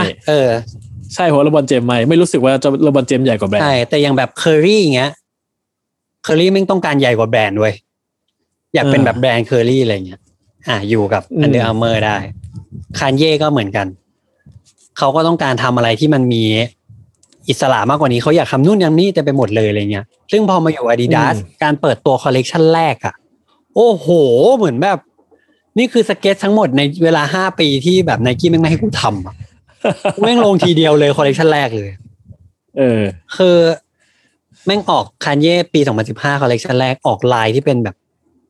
Yeezy Jesus Clothing อ่ะเสื้อผ้าโหเป็น10-20-30 ชิ้นน่ะเยอะมากเป็นแบบแบรนด์เสื้อผ้าไปเลยอะไรเงี้ยแล้วก็มีรองเท้าอยู่ประมาณ 2-3-4-5 รุ่นซึ่งดูๆแล้วแบบเฮ้ยอะไรวะทำไมหน้าตามันไม่เห็นมีซุปเปอร์สตาร์เลยมันไม่เห็นมีสแตนสมิธเลยว่ะอยู่ในนี้ใช่ซึ่งหน้าตามันประหลาดหมดเลยนะใช่ซึ่งเขามองในฐานะเป็นแบบแฟชั่นแบรนด์ไปเลยใช่ซึ่งผมว่ามันก็ยังจำความรู้สึกที่มันเปิดตัวครั้งแรกได้ว่ามันก็สร้างมันก็เป็นบทหมายสำคัญหนึ่งของโลกนี้เหมือนกันใช่ผมชอบมากเลยแบบคือผมไม่เก็ตอะไรหลายๆอย่างในดีไซน์นะโดยเฉพาะรองเท้าเนี่ยแต่ผมชอบมากเลยผมรู้สึกว่าเฮ้ยโลกของรองเท้าแม่งต้องไปได้ถึงขนาดนี้บ้างเว้ยรองเท้าเนี่ยกับยีซี่เรื่องแรกอ่ะผมอ่ะเลททุกครั้งในการ appreciate อาจจะเหมือนคุณที่เป็นกับ Fear of God อ่ะเห็นตอนแรกยังไม่เท่าไหร่เห็นตอนแรกแบบไอ้ขี้เกียจว่ะแต่50 V2 เห็นครั้งแรกอ่ะอะไรอ่ะทุเรศจังเลยอ่ะพอเวลาผ่านถึงแบบอ๋อมันมี aesthetic แบบนี้ของมันว่ะอะไรเงี้ยก็จะเริ่มเก็ตได้แต่ว่าผมก็จะช้ากว่าแบบกว่าเวลาที่มันให้เราเห็นครั้งแรกเสมอเลยคือใช้เวลา absorb ประมาณนึงซึ่งก็เหมือนมีงอนกันเนอะช่วงหลังๆคือดีกันหรือยังน่าจะคืนดีกันแล้วนะเห็นออกรองเท้าเพียบเลย คืออย่างช่วง 2-3 ปีแรกอะครับเขาจะมีเป็น Yeezy Collection ไปเลยอะแล้วอันเนี้ยเหมือนจะแยกแบรนด์ด้วยนะกับ Adidas ก็คือรองเท้าที่เป็น Adidas Yeezy อะจะแยกการผลิตการออกแบบ Department น่ะกับ Yeezy Clothing ไปเลยแต่ทุกวันนี้มันรวมกันแหละจะเป็น Adidas เพราะนั้นบางอย่างที่เป็น Yeezy เนี่ยไม่ได้เป็นของ Adidas ด้วยงงไหมเป็นแบรนด์แยกแต่ตัวนี้มันรวมกันแล้วเพื่อความไม่สับสนพอมาอยู่กับ Adidas จริงมันก็มีช่วงงอนกันเมื่อปีที่แล้วใช่ป่ะผมไม่แน่ใจว่าเป็นไรแบบแต่ผมแอบเดาว่าเป็นความKanye ผมคิดว่าคงอะไรงั้นแหละเหมือนแบบวันหนึ่งก็จะมีจินตนาการขึ้นมาที่แบบมันเหนือจริงเกินกว่าที่ทุกคนจะยอมรับยอมให้ทำได้อะไรอย่างเงี้ยแต่เขาก็จะแบบกูจะเอาอ่ะก็แต่ทุกวันนี้ก็รู้สึกว่าน่าจะโอเคแล้วก็กลับมาออกรองเท้าเหมือนเดิมคันเย่ก็มีแอบครั้งหนึ่งที่แอบไปใส่จอแดนมั้ง ตอนนี้มันชม ISPA ป่ะผมมันโคตรขำเลยชม Nike ใช่2-3 คู่ด้วยนะไม่ใช่คู่เดียวอ่ะขำมากเลยอ่ะผมว่าคงงอนจริงๆแหละเหมือนแบบคงรู้สึกว่าไม่ได้ทำอะไรที่มันเพี้ยนคุณก็ดูรองเท้า Yeezy หลังๆที่มันออกมาดิโอ้โหอะไรอ่ะอันเนี้ยผมยังไม่ว่าออกมานานแค่ไหนผมก็ยังเก็ตยังไม่เก็ตมันนะไอ้พวกรุ่นหลังๆอ่ะยังไม่เก็ตอยู่เลยอะไรเงี้ยผมว่ายิ่งรุ่นหลังๆผมรู้สึกว่ามันไม่มีความเป็นทรงรองเท้าแล้วอ่ะสมมุติเราไม่ได้ใส่มันแล้วเราวางไว้อ่ะในไอตัวเกียวซ่าเราจะงงว่านี่อะไรนี่คืออะไรหรอมันคือวัตถุชิ้นเนี่ยหรอวะมันเป็นกระเป๋าหรือเปล่านะมันเป็นกระเป๋าหรือเปล่าอะไรเงี้ยหรือมันเป็นอะไรเมื่อผมอยากได้เกียวซ่าว่ะอยากได้เกียวซ่ามากเลยอ่ะคือแบบมันต้องสะใจมากแน่เลยตอนใส่ฟอร์มรันเนอร์มันแบบไอรองเท้าแตะเขาอ่ะโอ้ยฟอร์มรันเนอร์ผมก็อยากได้ใช่มันดูแบบมันจะดูนวลเนียนอะไรขนาดนั้นวะผมแม่งอะไรวะนี่แม่งอะไรวะจริงอยากได้แล้วก็ถ้าลองไปเสิร์ชรูปของKanyeแล้วก็เสิร์ชว่าฟอร์บนะครับเขาไปสัมภาษณ์ที่ฟอร์บมา มันจะขึ้นรูปเนี่ยรูปรองเท้าเป็นพันคู่ล้อมรอบตัวคานเย่อยู่ให้ซูมดูเอาว่าหลายดีไซน์ที่ยังไม่ออกมันแบบมันเพี้ยนขนาดไหนเออเราได้เห็นเกียวซ่าตั้งแต่ตอนนี้แล้วนี่หว่าใช่ไหมใช่เนี่ยใช่เราเห็นเกียวซ่าตอนนี้แล้วใช่เออสุดยอดไปเลยยังมีบูธมีอะไรอีกเยอะแยะด้วยเออครับอ่ะเท่านี้แล้วกันนะกับคันเย่เดี๋ยวคนจะเบื่อแล้วก่อนเล่าบ่อยแล้วกันแต่มันอยู่ในทุกเรื่องจริงอ่ะเออใช่ใช่ใช่คนสุดท้ายครับคนสุดท้ายคืออันนี้ไม่ใช่การย้ายค่ายแต่เป็นการตกลงปรงใจมาย้ายมาอยู่ในบ้านนี้เลยละกันไหนๆก็มาเที่ยวเล่นบ่อยมาช่วยงานจัดงานสังสรรค์อะไรบ่อยอยู่แล้วมีคนฟังใน YouTube คอมเมนต์ว่าอยากฟังคนนี้ด้วยนะใช่ก็ขอยกส่วนนี้ให้เลยละกันเพราะว่าจริงๆผมคิดว่ามันเป็นตอนหนึ่งอ่ะมันยังไม่ได้มีอะไรให้พูดถึงเยอะขนาดนั้นถ้าเขามีผลงานมาออกมาปุ๊บอาจจะอีกนั้นอีกเรื่องหนึ่งคนนั้นคือใครครับคนนั้นก็คือบุรุษที่ชื่อว่า Teddy Santis เป็นเจ้าของและผู้ก่อตั้งแบรนด์ Aimé Leon Dore ครับเขาที่เราตอนนั้นเราบอกว่าคือใครวะใครวะใช่แบบไอ้มึงใครวะอยู่ๆมึงก็มาทำรองเท้าสวยให้ New Balance เฉยเลยAimé Leon Dore คืออะไรคือใครใช่ก็เทดดี้ซานติสครับจากที่เขาเอาง่ายๆแหละแบบแบรนด์เขาเนี่ยพอมาจับมือกับ New Balance เนี่ยแล้วทำคอลแลบทำอันไหนก็ดีไปหมดสวยไปหมดจนแบบกลายเป็นรีเซลไอเทมเฉยเลย New Balance X Aimé Leon Dore อะไรเงี้ยทำกันมา 2-3 ปีแล้ว New Balance ก็เลยแบบอยู่งั้นเอางี้อยู่เทดดี้มึงมาเป็นครีเอทีฟไดเรคเตอร์ให้กูใหม่ซะเลยไปจบๆไหนๆมึงก็ทำสวยแล้วอ่ะเทดดี้ก็ตกลงรับหน้าที่นี้เทดดี้เป็นCreative Director แค่ในดีพาร์ตเมนต์ที่เป็น Made in USA นะครับคือถ้าเกิดว่าโปรดักต์ที่เป็น Made in USA ทั้งหมดเนี่ยก็จะอยู่ภายใต้การดูแลของเขาใช่เป็นฝีมือเขาตั้งแต่ปีไหนเป็นต้นไปนะครับ2022ครับอดทนรอปีหน้าไม่ต้องอดทนหรอกปีนี้แม่งก็ออกอะไรมาให้ซื้ออยู่แล้ว ยังไงก็มาเนอะใช่ไหมใช่คือผมว่า move นี้มันเป็น move ที่แบบยิ่งใหญ่เหมือนกันนะเพราะว่าเอาง่ายๆมันเหมือนแบบเหมือนตอนที่ ASICS ผมอย่างความคิดผมนะผมรู้สึกว่า ASICS กลับมามีชีวิตชีวาอีกครั้งอะเมื่อได้ Ronnie Fax มาทำแล้วเราก็รู้สึกเหมือนกับว่าเมื่อไหร่ที่ยัง ASICS ยังมี Ronnie อยู่อะความตื่นเต้นมันจะยังอยู่เหมือนเขาขุดขึ้นมาปลุกผีขึ้นมาโคตร Ronnie เก่งจริงนะทำให้ Nike อะไรก็ดีใช่ๆเคยมี Air Force Set ที่แบบทำให้แบบ Air มันมี Air มันมีเซตที่ทำให้กับนิวยอร์กนิกมั้งที่จะมีเสื้อนิวยอร์กบางอย่างใช่ไหมมีเสื้อมีรองเท้า Air Force 1เนี่ยโคตรดีเลยคือง่ายมากแต่ดีมากเลยอ่ะใช่ซึ่งผมมองว่าในยุคนั้นนะถ้าย้อนเวลากลับไปอ่ะ ASICS ก็จะจ้าง Ronnie เป็น Creative Director ก็เวิร์คเหมือนกันถูกป่ะเหมือนแบบเหมือนเราเห็น talent ของเขามากๆอะไรเงี้ยแล้วก็อยู่คุมเลยแล้วกันไหนๆอยู่ทำอะไรแม่งก็สวยแม่งทุกอย่างแล้วอยู่ทำแม่งทั้งหมดเลยแล้วกันอะไรเงี้ยตอนแรกรับเป็นจับไปมึงมาทำเลยซึ่งผมว่าเท็ดดี้ก็มีความรักในแบรนด์ New Balance อยู่ประมาณนึงเหมือนกันก็ทีนี้สิ่งที่แบบผมว่าในข่าวนั้นน่ะสิ่งที่คนตื่นเต้นกันคือเอาง่ายๆ New Balance X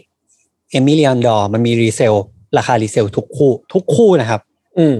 ไม่มีคู่ไหนที่ต่ำกว่าป้ายนะหรือป้ายอ่ะไม่มีทุกคู่ต้องแพงเพราะฉะนั้นทุกคนน่ะจะมองว่าหลายคนจะมีฟีดแบคว่าเฮ้ยเราอาจจะได้เห็นNew Balanceที่เป็น Aimé Leon Dore มากขึ้นหรือ X Amy อะไรเงี้ยมากกว่าเดิมแล้วก็เฮ้ยดีชอบทำอะไรก็สวยออกมาอีก NBXALD อะไรเงี้ยผมมองอีกแบบหนึ่งผมรู้สึกว่า1ใช่เราคงได้เห็นแบบอย่างล่าสุดNew Balance X Teddy เนี่ยเขาทำรุ่น 1300 เขาทำออกมาเป็นแบบเบสิกมากๆเลยทำแค่สีเขียวกับสีชมพูแต่ว่าโทนไวบ์อะไรเงี้ยมันดีเพราะฉะนั้นถ้าบอกว่า New Balance อันเนี้ยถ้าไม่ใช่คอลแลบเป็นแค่สีเนี้ยก็สวยนะซึ่งในทางกลับกันถ้างั้นมันไม่ต้องเป็นคอลแลบก็ได้นี่หว่า ทุกคนอยากจะเห็นตรา ALD Aimé Leon Dore อยู่บนรองเท้า New Balance มากกว่าแต่ผมมองว่านั่นไม่ใช่ส่วนสำคัญส่วนสำคัญคือนี้ครับปีที่ผ่านมาเนี่ย Teddy เนี่ยไปขุดรองเท้ามาทั้งหมด3รุ่นของ New Balance ที่เราแทบไม่เคยเห็นมันมาก่อนเลยแต่เป็นรองเท้าที่เคยผลิตมาแล้วอ่ะ2รุ่นที่ดังๆนะครับคือ827New Balance 827เนี่ยเป็นรุ่นที่แบบไม่มีใครจำได้ไม่มีใครมีตัวจริงในยุคนั้นที่มันออกมาตั้งแต่แรกเลยเหมือนแบบ Teddy อ่ะเขาคงเข้าไปดูคอลเลกชันแบบ archive คอลเลกชันเก่าของ New Balance แล้วก็ UI อยากทำโมเดลเนี้ยซึ่ง New Balance ก็คงแบบ no clue เหมือนกันว่าเฮ้ยมันได้หรอมันคนมันจะซื้อหรอวะคนมันชอบหรอเพราะถ้าเขารู้ว่าคนมันชอบอ่ะเขาผลิตแล้วซึ่งมันก็สร้างกระแสได้ประมาณนึงมันค่อนข้างโอเค827พอเปิดตัวกับ ALD เนี่ยเขาก็ทำภาพทำสีอะไรแบบมันไม่ได้ฉูดฉาดมากนะแต่มันก็ดูมีชีวิตชีวาขึ้นมาทันทีกับรองเท้ารุ่นนี้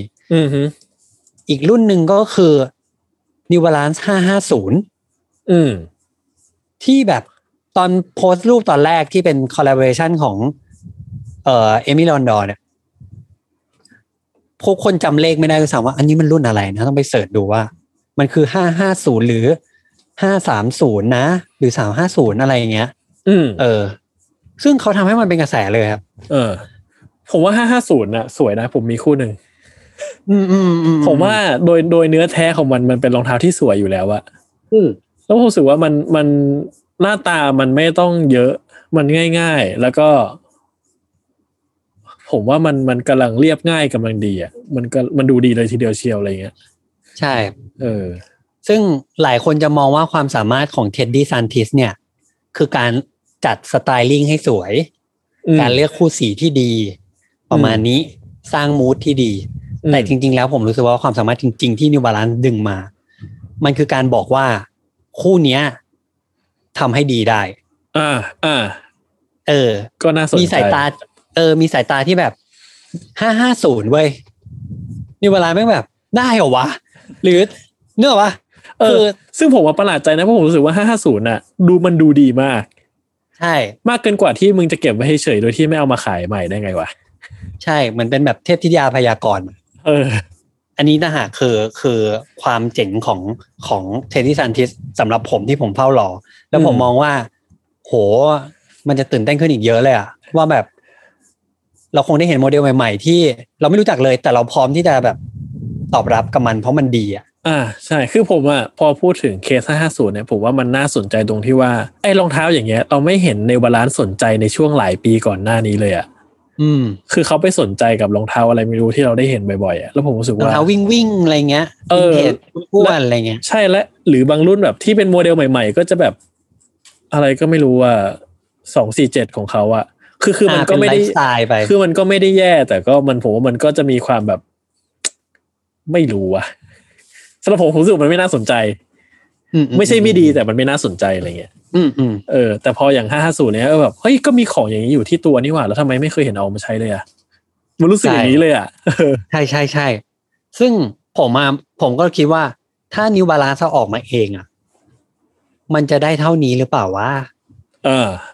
ใช่เขาต้องให้คนนี้เป็นคนเหมือนแบบเขาเลือกให้อัญเชิญอ่ะ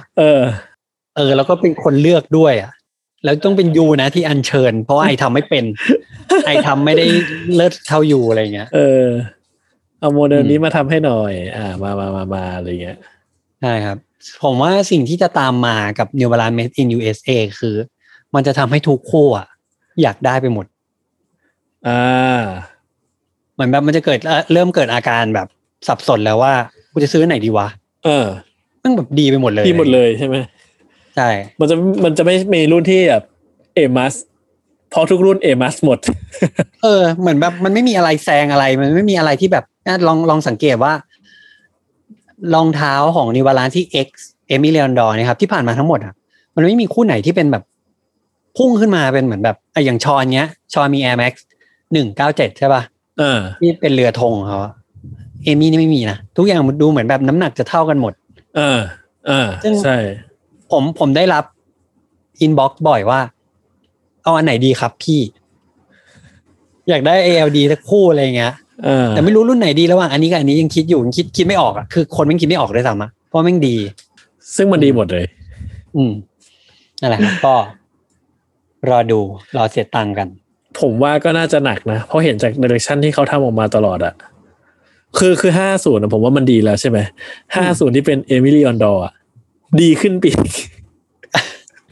ทั้งที่แม่งเปลี่ยนสีเฉยๆอ่ะแต่มันดีอ่ะอะไรวะอะไรวะมันแบบผมว่ามันคือเป็นคนที่ไม่ได้แบบว่าไม่ใช่เป็นคนที่ทำอะไรที่ใหม่จนน่าตื่นเต้นอ่ะจะเป็นคนที่มีสายตาที่ดีในการแบบทำให้ทุกอย่างมันลงตัวใช่ๆมีสายตาที่ดีถูกคือไม่ใช่คนแบบว่าโอ้แม่งดีไซน์แบบนี้สิแบบนี้สิแต่คือเลือกเป็นคนเลือกเก่งอ่ะผมว่าอย่างนั้นมากกว่าเป็นคนเลือกจับประกอบสร้างใช่ความเหมาะสมได้ดีอะไรเงี้ยใช่ๆซึ่งก็ผมว่าก็น่าสนใจว่าแล้วต่อไปนี้ไอ้ Made in US มันจะหน้าตาเป็นไงวะของที่จะได้เห็นอะไรเงี้ยตื่นเต้นครับเสียตังค์กันบานแน่นอนอ่ะนี่ก็เป็นทั้งหมดของการย้ายค่ายย้ายบ้านที่เป็นบุคคลพาร์ท 2 ในฝั่งอาทิตย์ที่เรารู้สึกว่ามันจะมีเอฟเฟกต์อยู่เยอะแหละไปอีกในอนาคตด้วยครับก็ประมาณนี้นะวันนี้ครับวันนี้ก็ประมาณนี้ครับเป็นครั้งแรกที่เราอัด2พาร์ทถ้าเป็นพาร์ทเดียวไม่อยากจะคิดเลยว่าตอนหนึ่งแม่งต้อง2ชั่วโมงเราจะก้าวไปสู่อีกเลเวลหนึ่งใช่แล้วต่อไปเราจะ3ชั่วโมงไหมอ่ะใช่ไหมเป็นครั้งแรกที่เราอัดออนไลน์ด้วยเนาะใช่ออนไลน์คิดว่าจะเร็วกว่าเดิมนะตอนแรกอ่ะก็เร็วกว่าเดิมตรงที่เราลดเวลาเม้ามอยจริงๆก่อนอัดไปเราเม้ามอยแบบเตรียมเข้าห้องอัดอะไรเงี้ยเร็วกว่าเดิมในแง่นั้นหรือเป็นเพราะเราไม่ได้คุยกันวะเราก็เลยแบบคุยไม่หยุดในตอนอัดจริงโอเคครับวันนี้ก็ประมาณนี้ทุกคนขอให้ทุกคนดูแลสุขภาพนะครับครับผมครับวันนี้ก็ขอลาไปก่อนเดี๋ยวรอฟังว่าตอนใหม่เราจะได้ฟังเรื่องอะไรกันติดตาม Sneaker On Site Podcast ได้ทุกวันจันทร์ทุกช่องทางของ Salmon Podcast วันนี้ผมกับจัสลาไปก่อนสวัสดีครับ